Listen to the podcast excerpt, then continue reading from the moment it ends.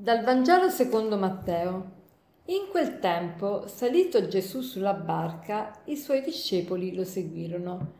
Ed ecco, avvenne nel mare un grande sconvolgimento, tanto che la barca era coperta dalle onde, ma egli dormiva. Allora si accostarono a lui e lo svegliarono dicendo, Salvaci, Signore, siamo perduti. Ed egli disse loro, Perché avete paura? Gente di poca fede, poi si alzò, minacciò i venti e il mare e ci fu grande bonaccia. Tutti, pieni di stupore, dicevano, chi è mai costui che perfino i venti e il mare gli obbediscono? I discepoli si trovano insieme a Gesù sulla barca e a un certo punto avviene una grande tempesta nel mare, tanto che la barca era coperta dalle onde e avevano veramente paura di affondare. E che cosa succede? Che questi discepoli vedono che Gesù dorme. Ma dice, ma come fa Gesù a dormire con questo caos? E eh, soprattutto si impressionano i discepoli perché vedono tutto, tutta, queste, tutta quest'acqua nella barca e quindi hanno paura proprio da un momento all'altro di eh, annegare. E allora che fanno? Si accostano a Gesù, lo svegliano e gli dicono salvaci Signore, siamo perduti, cioè lo dicono proprio con, con forza, con, con quasi tono di rimprovero. E Gesù dice loro, perché avete paura gente di poca fede? Ecco, oggi leggendo questo brano dico, ma Gesù, ma come fai a dirci perché abbiamo paura gente di poca fede? Cioè, eh, mi pare ovvio che se ci sono le onde nella barca e la barca è piena di acqua, io sto per annegare e ho paura. E permetti che è una cosa lecita quella che, che sento, no? E, e così noi ci sentiamo in tanti problemi della nostra vita.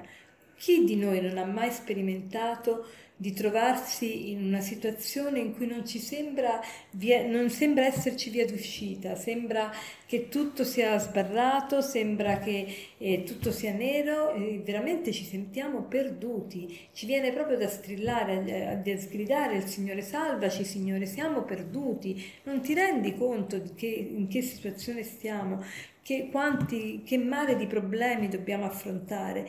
E tutti noi eh, raggiungiamo il culmine in alcuni momenti della nostra vita e non ci sembra possibile andare avanti, ci sembra che le nostre difficoltà siano insormontabili e che il Signore non stia facendo niente per intervenire, ma stia dormendo.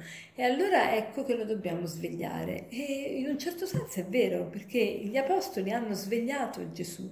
Come nel caso degli apostoli, eh, appunto, eh, gli si sono avvicinati e lo hanno veramente svegliato materialmente, così dovremmo cercare di fare noi quando ci troviamo in quelle situazioni disastrose, in quelle situazioni in cui ci sentiamo morire, in cui ci sentiamo persi, dovremmo gridare al Signore con tutto lo slancio del nostro cuore e svegliarlo. Sì, il Signore in un certo senso vuole essere svegliato, anche se si lamenta e dice che non abbiamo fede, però nello stesso tempo eh, ha bisogno di essere svegliato da noi, vuole essere svegliato da noi. E, e però ci dice perché avete paura gente di poca fede? Questo mi ha fatto pensare a una cosa, che la fede, è vero, uno dice o ce l'ho o non ce l'ho, quindi se non ce l'ho non è colpa mia, però fino a un certo punto, perché il Signore non ci avrebbe sgridato se la fede non dipendesse anche da noi, se dipendesse soltanto da Lui, se fosse soltanto un dono di Dio che Dio dà ad alcuni e non ad altri, il Signore non avrebbe mai incolpato, di, detto a noi perché avete paura gente di poca fede, perché che, che colpa ne abbiamo? Invece quando il Signore ci fa un rimprovero è perché possiamo farci qualcosa al riguardo. Allora domandiamoci come posso io intensificare, aumentare la mia fede? Come posso avere meno paura? Come posso avere più coraggio?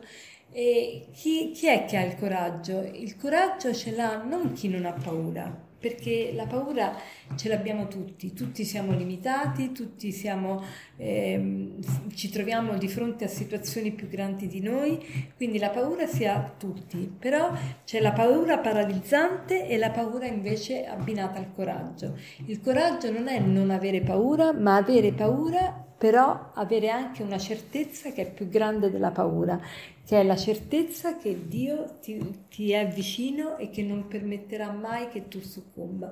E quindi il Signore ti aiuterà sempre in tutte le situazioni. E questo ti, dà, ti mette in azione, ti dà il coraggio. Coraggio, l'abbiamo detto tante volte, vuol dire cuore in azione, cor ago, un cuore non paralizzato, ma un cuore capace di agire, capace di reagire, perché? Perché appunto si basa sulla presenza e l'aiuto costante del Signore che vuole e starà sempre al nostro fianco. Allora facciamo il proposito di, di, aumentare la nostra fede, di vedere come posso aumentare la mia fede. Facciamocela questa domanda seriamente. E sicuramente pregando meglio, pregando di più e meglio, sicuramente anche cercando di alleviare le sofferenze degli altri, sicuramente cercando con onestà la verità in ogni ambito della mia vita, sicuramente anche eh, cercando di interessarmi de, di evangelizzare le altre persone e sicuramente eh, cercando di fare in modo che la mia vita non scorra nel, nella superficialità. Ecco, tutte queste, tutti questi diciamo, espedienti, queste strategie ci aiuteranno veramente ad aumentare la nostra fede. E per concludere vorrei citare questa frase di Padre Pio che dice l'uomo può anche non credere in Dio, ma Dio non smetterà mai di credere nell'uomo. Buona giornata.